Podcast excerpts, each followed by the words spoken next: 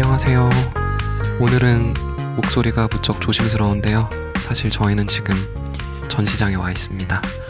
어, 지난번에 radical museum talk를 같이 진행을 했던 구정현 님이랑 같이 전시장에 있고요. 저희가 talk 진행하면서 제 얘기를 했던 것 중에 진행 중인 예술가의 문서들, 예술 타이포그래피 그리고 협업 전시를 번외편으로 오디오 가이드를 한번 만들어 보자라고 얘기를 나눴었어요. radical museum에서 얘기를 하는 새로운 형태의 전시 혹은 미술관에서 가능한 여러 가지 시도들 이게 직접 벌어지고 있는 전시라고도 생각을 했었는데요. 그날 talk에서는 아쉽게도 이 전시 얘기는 많이 나누지 못한 것 같아요. 오늘이 며칠이죠?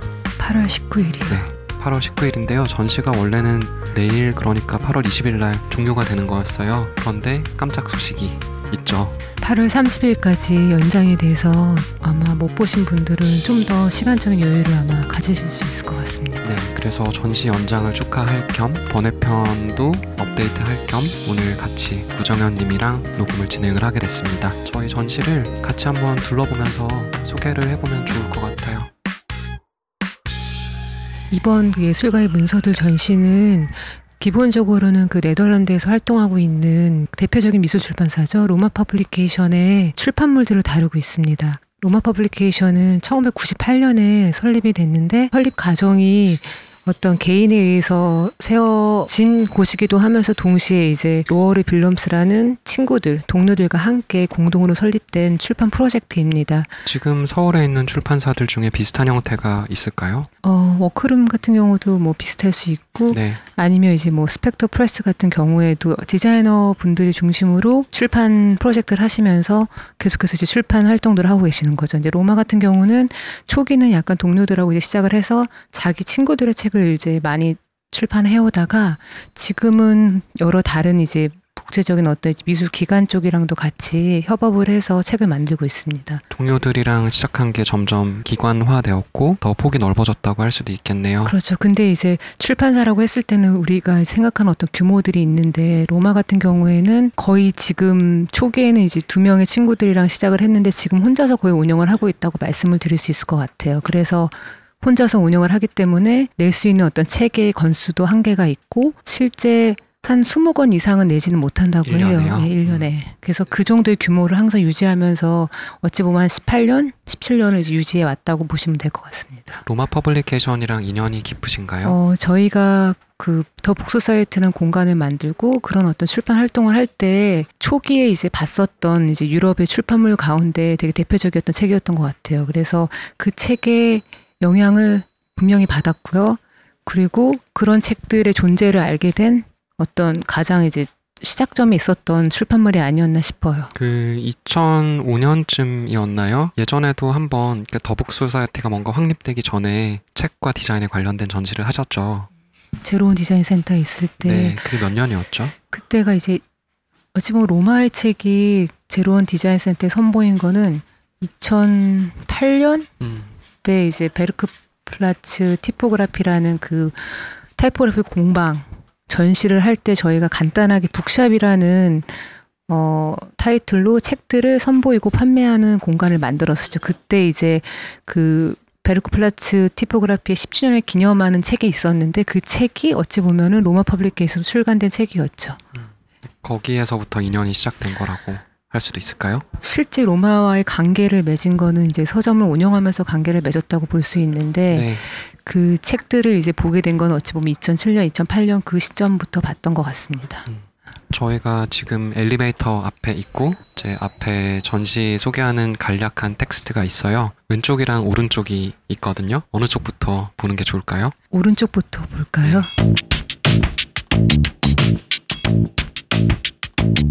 오른쪽에 있는 것들은 뭔가요? 지금 원래 이제 전시장 입구에 바로 들어오면은 door mat가 있어요. 네, enter라고 어, 써 어, 있네요. enter라고 써 있는 door mat가 있는데 이 enter는 그 로마 퍼블리케이션의 웹사이트를 아마 방문해 보신 분들은 아실 수 있을 텐데 그 웹사이트 자체에 enter라는 이런 지금 드로잉이 그려져 있어요. 그래서 그거를 네. 똑같은 네. 이미지를 갖고 왔는데 저희는 대, 대신 이번에 파란색을 제작을 하신 거예요? 네, 제작을 한 거죠. 이번 전시에 맞춰가지고 그래서 그 온라인에 보이는 엔터랑 실제 전시장 물리적인 공간에서 어떤 그 입구의 어떤 느낌을 좀 비슷하게 내기 위해서 이 매트를 만들었고요.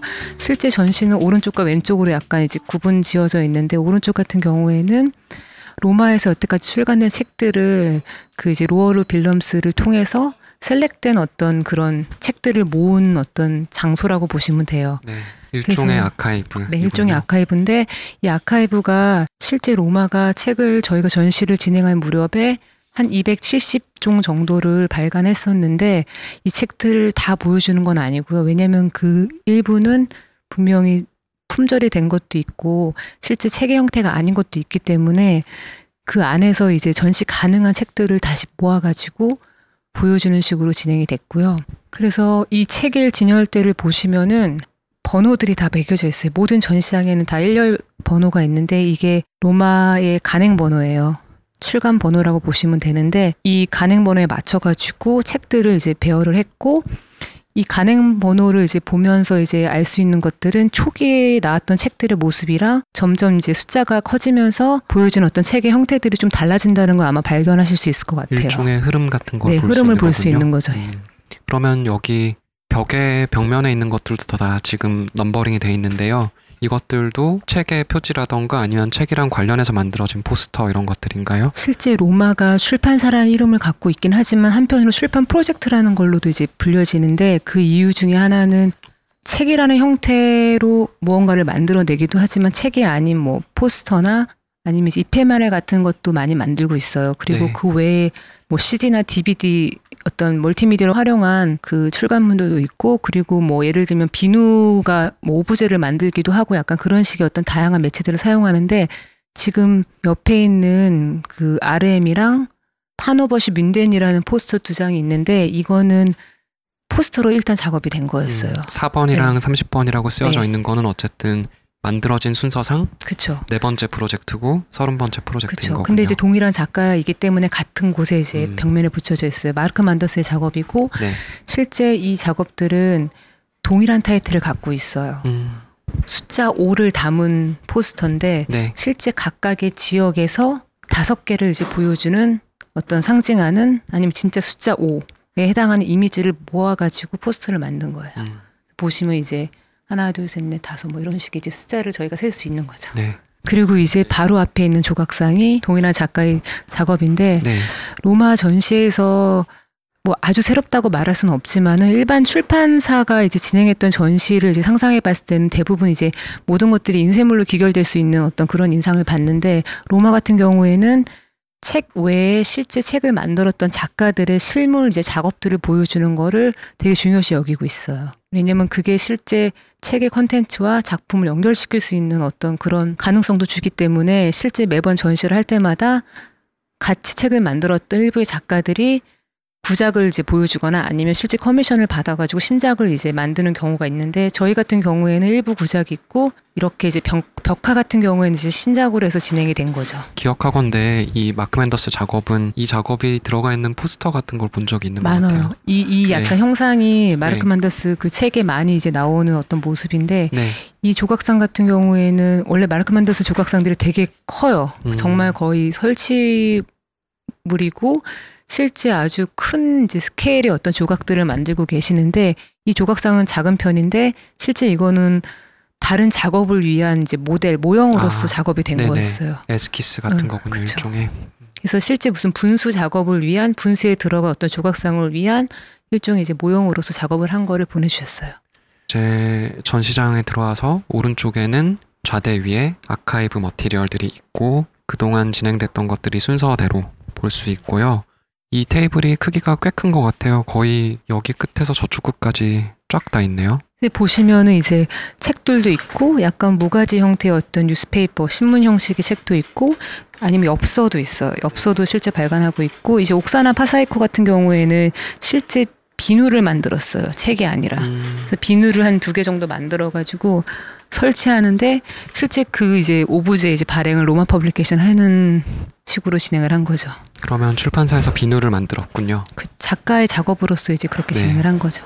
지금 여기 유리 진열돼 있는 책들은 어떤 전체적인 그냥 어떤 양상을 볼 수 있는 어떤 공간이라면은 저 이제 아까 들어왔을 때 왼쪽 편에 있는 경우에는 reading room이라고 저희가 붙였는데 실제 일부 책들을 직접 만져보고 이제 읽을 수 있게끔 그런 식으로 이제 라운지를 구성을 했죠. 네. 여기에 보니까 약간 작은 기구라고 해야 되나요? 플랫폼이라고 해야 되나요? 수레라고 불렀어요 이거를. 네. 이 수레에 여기 있는 출판물들의 numbering이랑 서지 정보 같은 것들이 다 정리가 되어 있네요. 저희가 이제 이 로마의 책들이 워낙 방대한데 이 책들을 보여줄 때 이거에 실제 해당하는 어떤 정보들 그 서지 정보들을 어떻게 보여줄까에 대한 고민을 했었어요. 실제 네. 공간을 구성을 그 COM 이제 김세중 한주원 씨랑 같이 진행을 하고 이 전시 이제 그래픽 디자인은 김영란 씨 테이블 유니온의 김영란 씨와 같이 진행을 했는데 정보를 보여줄 때 보통 작품 있으면 그 작품 옆에 캡션을 두는 식으로 진행을 하는데 저희는 워낙 책들이 많기 때문에 이거 옆에 모든 캡션을 달게 되면은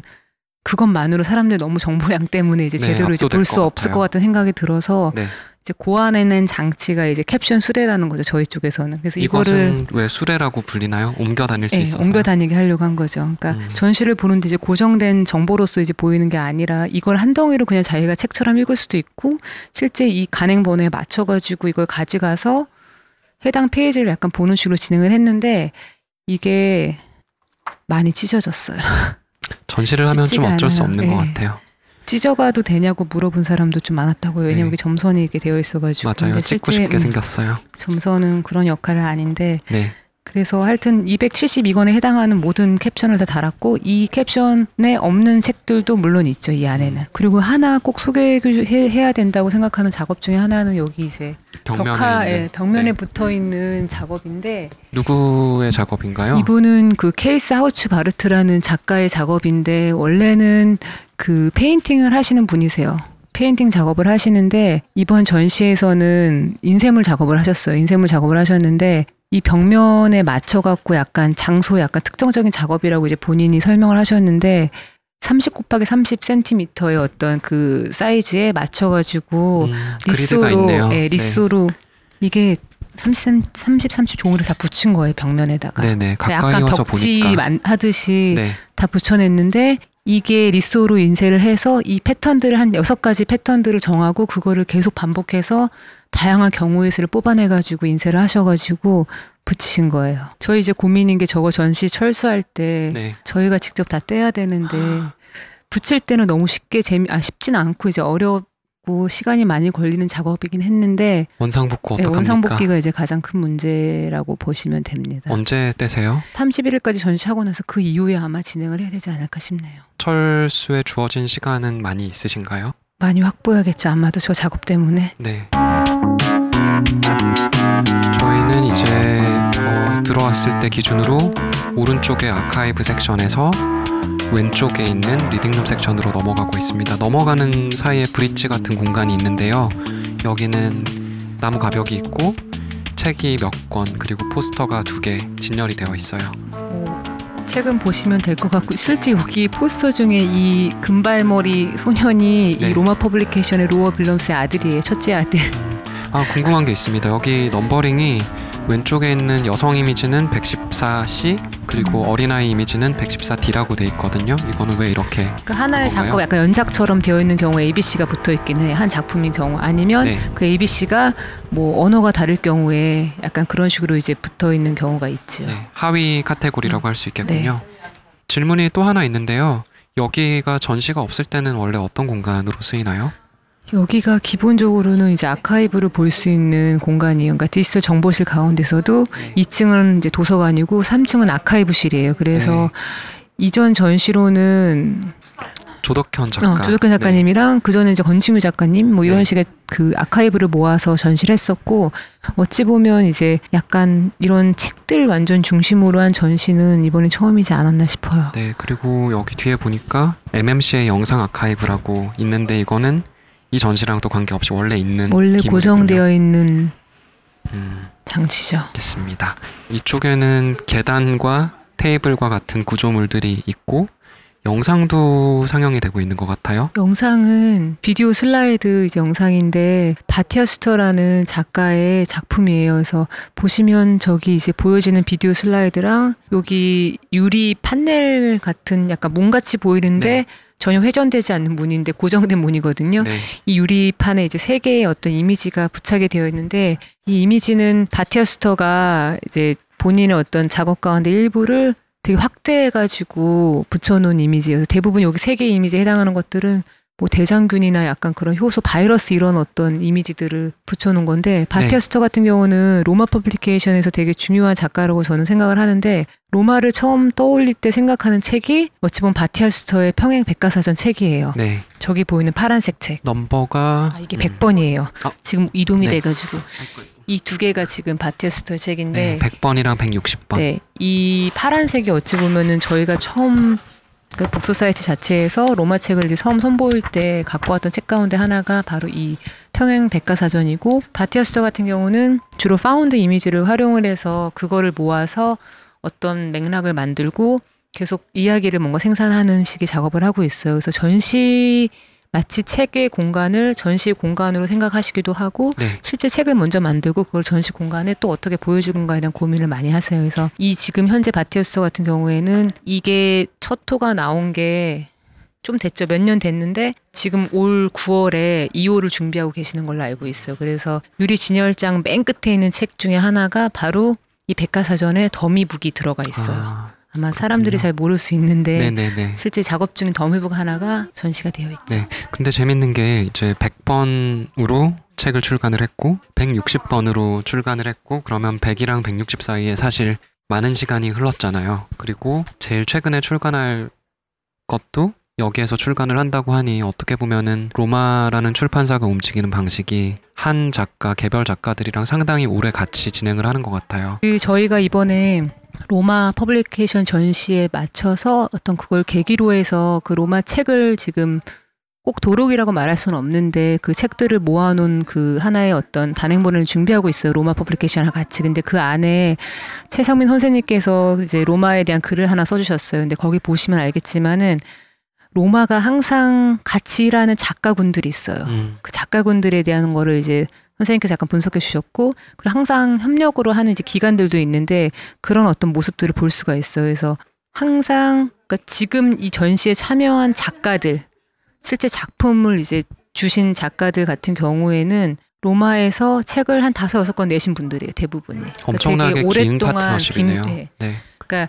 로마에서 책을 의뢰가 들어왔을 때 제작 의뢰가 들어왔을 때 그걸 그거의 가장 중요한 기준 중에 하나는 바로 내가 이미 이 사람과 그전에 작업했던 사람이냐 음. 아니면 그리고 나의 어떤 작업에 대한 신뢰가 100% 있는 사람이냐에 대한 그런 기준이 되게 중요하다고 이제 말을 하더라고요. 그러니까 네. 기본적으로는 약간 뭔가 그러니까 로열티한 말을 하는데 뭔가 충의와 뭔가 우정에 기반한 뭔가 출판사라고 보시면 될 거예요. 네. 대부분의 친구들의 책들, 그러니까 친구가 된 동료들 이런 분들의 책들을 꾸준히 내고 계시죠. 어떻게 보면은 꾸준히 친구들을 만들어 가고 있는 그러니까 로마가 책을 만듦으로써 실제 작가들의 어떤 작업에 대한 아카이브가 자연스럽게 약간 생긴다고 볼 수도 있어요. 예를 들면 그 로마가 미술 작가들의 책도 내긴 하는데 디자이너분들의 책도 내긴 하거든요. 네. 익스페리멘트 제셋의 책을 냈었는데 그때 그 책을 이제 낸 이유에 대해서 말을 할 때 우리가 책을 안 내면 이 어떤 디자이너 스튜디오의 어떤 작업들이 누가 대체 아카이브를 하겠냐 이런 음. 얘기를 한 적이 있어요. 기록을 그러니까 남기는 기록을 남기는 거. 그거 중요하다고 생각을 하고 있는 것 같고 그게 여전히 뭔가 물성을 가진 책으로서 내는 거에 대해서 나름의 어떤 사명감을 갖고 작업을 하시는 것 같다는 느낌을 많이 받아요. 그런 의미로 작업들을 하고 있지만 어쨌든 출판사도 하나의 회사이고 이것이 아트 프로젝트이긴 하지만 운영이 되어야 하잖아요. 근데 지금까지 나온 책의 양이나 이런 걸로 봤을 때 이미 쌓여 있는 것들도 많고 앞으로 나올 것까지 하면은 사실은 매니지해야 될 어떤 일의 크기라고 해야 될까요? 그런 게 상당히 클 것 같아요. 딱 보기만 해도 사실. 근데 그 규모랑 그 업무량을 잘 통제한다라는 느낌을 받아요. 그러니까 어떤 자기만의 어떤 기준 원칙에 따라서 그러니까 뭐 기- 원칙을 정하지는 않았다라고 말은 하긴 하는데 자기가 실제 디자인을 혼자 다 하거나 아니면 이제 외주의 어떤 다른 디자인을 초청해서 하는 경우가 있는데 대부분 혼자 하세요. 그렇기 때문에 그 일의 분량을 정해놓고 그 안에서 할 수 있는 것과 없는 거를 잘 정하시는 것 같아요. 네. 그러니까 특히 개인의 작가들 자기가 해왔던 작가들이 요청한 경우에는 거의 100% 하시는 것 같고요. 그 외에 이제 기관들이 연락을 하는 경우에는 이제 본인이 기관들의 어떤 그런 관료주의적인 어떤 그 방식에 그렇게 잘 적응을 하거나 그런 것과 이제 친하지 않다라고 이제 본인 스스로가 말씀하셨는데 그럴 땐 조건을 좀 더 까다롭게 이제 보시지 않나라는 생각을 해요. 그래서 기관 출판도 많기는 한데 기본적으로는 본인의 예산을 들여서 책을 만들거나 뭐 약간 이런 식으로 진행을 많이 하시는 것 같아요. 네. 여기 이제 reading room 섹션에도 상당히 많은 책들이 있는데요. 전시 연장된 상황에서 여기를 방문해 주실 분들이 있다면 이 책은 한번 꼭 보면 재밌을 것 같다라고 추천해 주실 책이 있으실까요? 최근에 그 정림 건축 신문에다가 그 Roma Publication 인터뷰를 진행을 했었어요. 그래서 그때 이제 몇 가지 질문들이 있었는데 그 질문 가운데 하나가 로마가 스스로 봤을 때 로마를 대표하는 뭔가 대변하는 책이 무엇이냐라고 물었을 때 저한테 이제 얘기해 준 책이 바로 바티스토의 평행 백과사전이에요. 그러니까 음. 이게 자기가 생각하는 책의 이상을 가장 잘 보여줬다라는 구현한. 말을 해요. 네. 그래서 그러면 그럼 다시 또 이제 질문을 이제 되물어서 가장 이상적인 책이라는 게 대체 무엇일까라는 거에 대한 질문을 던졌을 때는 책 자체가 되게 독립적으로 존재한다라는 거. 그리고 실제 작가의 어떤 그러니까 다른 디자이너하고 좀 다를 수 있는 부분이 작업을 하실 때 되게 작가와 약간 밀접하게 작업을 하시는 것 같아요. 그러니까 네. 작가의 작품이 최대한 책에 잘 구현될 수 있는 그런 것들을 많이 신경을 쓰고 계시기 때문에 그렇게 이제 작가가 책에 대한 어떤 갈망을 갖고 있었을 때 열심히 뭔가 하려고 하는 그 의지가 책을 통해서 드러날 때 그때 그게 되게 약간 좋다고 생각을 하시는 것 같더라고요. 네. 마침 음. 출간 순서도 딱 100번이네요. 음, 여기 구조물이 사실 녹음이 어떻게 들어갔을지 모르겠는데 좀 전에 저희가 얘기하는 동안 방문하신 분들이 여기 너무 멋있다고 하시면서 단체 사진을 찍고 가셨잖아요. 공간 디자인은 어떤 분이 해주셨는지 여쭤봐도 공간은 될까요? 아까 살짝 언급해드렸던 것처럼 COM이라는 되게 젊은 이제 전시 디자인 스튜디오라고 말을 해야 될까요? 한주원 김세중 씨가 맡아서 진행을 해주셨는데 전시는 실제 이제 5월에 개최가 되긴 했는데 저희가 이 전시를 준비한 건 작년 하반기부터 준비를 했었어요. 네. 그래서 그때부터 공간에 대한 이야기를 많이 했었고 로마는 이제 하는 전시 스타일이 되게 정해져 있어요. 그러니까 한 항상 저렇게 이제 유리 진열대에 한 섹션이 있고 다른 한 섹션은 책을 볼 수 있는 열람할 수 있는 공간 이 두 가지가 어찌 보면 정해진 어떤 그 조건이었는데 이 안에서 저희가 좀 더 가변적으로 재미나게 할 수 있는 부분은 분명히 이제 reading room이라는 섹션이었고 이 섹션이 실제 기존의 로마가 했던 전시의 어떤 형태와는 좀 달라요. 훨씬 음. 더 뭐 유희적이라고 해야 될까요? 뭔가 정형화되지 않은 테이블에 책들이 막 듬성듬성 놓여 있기는 한데 이 듬성듬성 놓여 있는 게 그냥 간행 번호가 다 적혀 있긴 한데 이게 어떤 어, 어떤 룰이 없이 이렇게 놓여 있진 않아요. 그러니까 네. 보면은 책들을 자세히 살펴보시면 덩어리가 져 있어요. 어떤 한 작가의 책들이 한 곳에 모여 있거나 뭐 디자이너들 외, 외부 디자이너들이 삶했던 책들이 한 덩이가 모여 있거나 그러니까 약간 이런 식으로 진행이 되어 있어요. 아니면 로마 역사를 알 수 있는 책들이 좀 한켠 한켠에 있거나 네, 이런 뭐- 게 뭔가 텍스트로 딱 명시되어 있진 있지는 않지만 않아요. 보다 보면 알 수 있는 거군요. 보- 책을 계속 보시고 네. 어떤 이제 작가의 명을 좀 이제 유심히 보시다 보면 알 수 있는 거죠. 음, 그리고 그 간행 번호의 어떤 실차를 통해서 작가의 책이 어떤 식으로 지금 나왔는지도 좀 아실 수 있을 테고요. 네.